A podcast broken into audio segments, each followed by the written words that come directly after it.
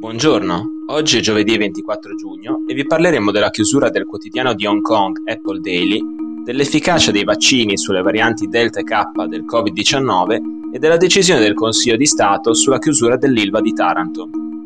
Questa è la nostra visione del mondo in 4 minuti.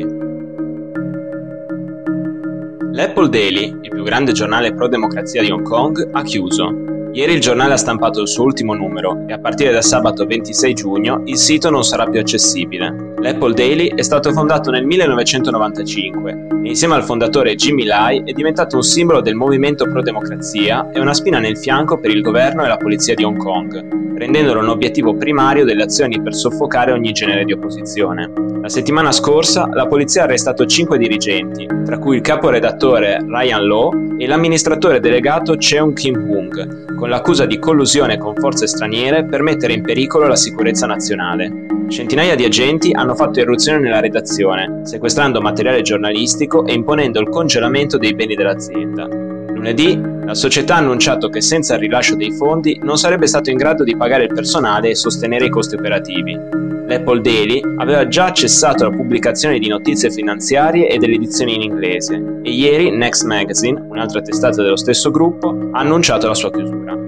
L'agenzia France Press ha riferito che lo staff di Hong Kong ha pianificato di stampare 1 milione di copie per celebrare l'edizione finale. Gli osservatori internazionali sono molto preoccupati per il futuro di Hong Kong. L'Unione Europea ritiene che la chiusura dell'Apple Daily sia una dimostrazione di come la legge sulla sicurezza nazionale venga usata per soffocare la libertà di stampa, la libertà di espressione e il pluralismo, essenziali per ogni società aperta e libera.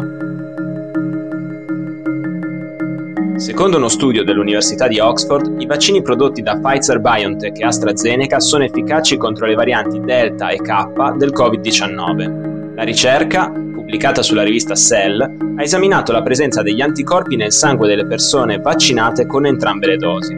La settimana scorsa, un'analisi della Public Health England ha dimostrato che i vaccini prodotti da Pfizer e AstraZeneca offrono una protezione di oltre il 90% contro la variante Delta. I ricercatori di Oxford hanno anche analizzato i modelli di reinfezione nelle persone che avevano precedentemente avuto il Covid-19. Il rischio di infettarsi una seconda volta sembra essere molto più elevato nei casi di persone che hanno contratto le varianti beta e gamma. Il Consiglio di Stato ha respinto la sentenza con cui lo scorso 13 febbraio il Tribunale amministrativo di Lecce aveva stabilito per ArcelorMittal Italia, l'azienda che gestisce l'ex Ilva, 60 giorni di tempo per spegnere l'aria a caldo dell'acciaieria.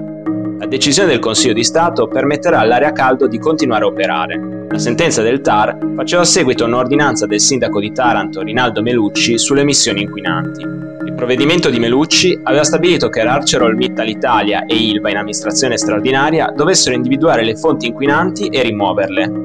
ArcelorMittal aveva impugnato il provvedimento, ma il TAR aveva confermato l'ordinanza già emessa da Melucci. Successivamente la sentenza è passata al Consiglio di Stato, che ha stabilito che il sindaco di Taranto ha esercitato il potere di ordinanza senza presupposti di legge.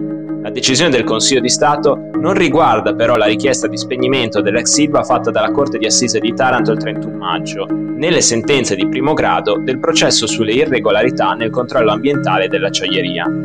Fino a quando non si sarà pronunciata la Corte di Cassazione, gli impianti a caldo dell'ex Ilva rimarranno operativi. Per oggi è tutto, dalla redazione di The Vision, a domani.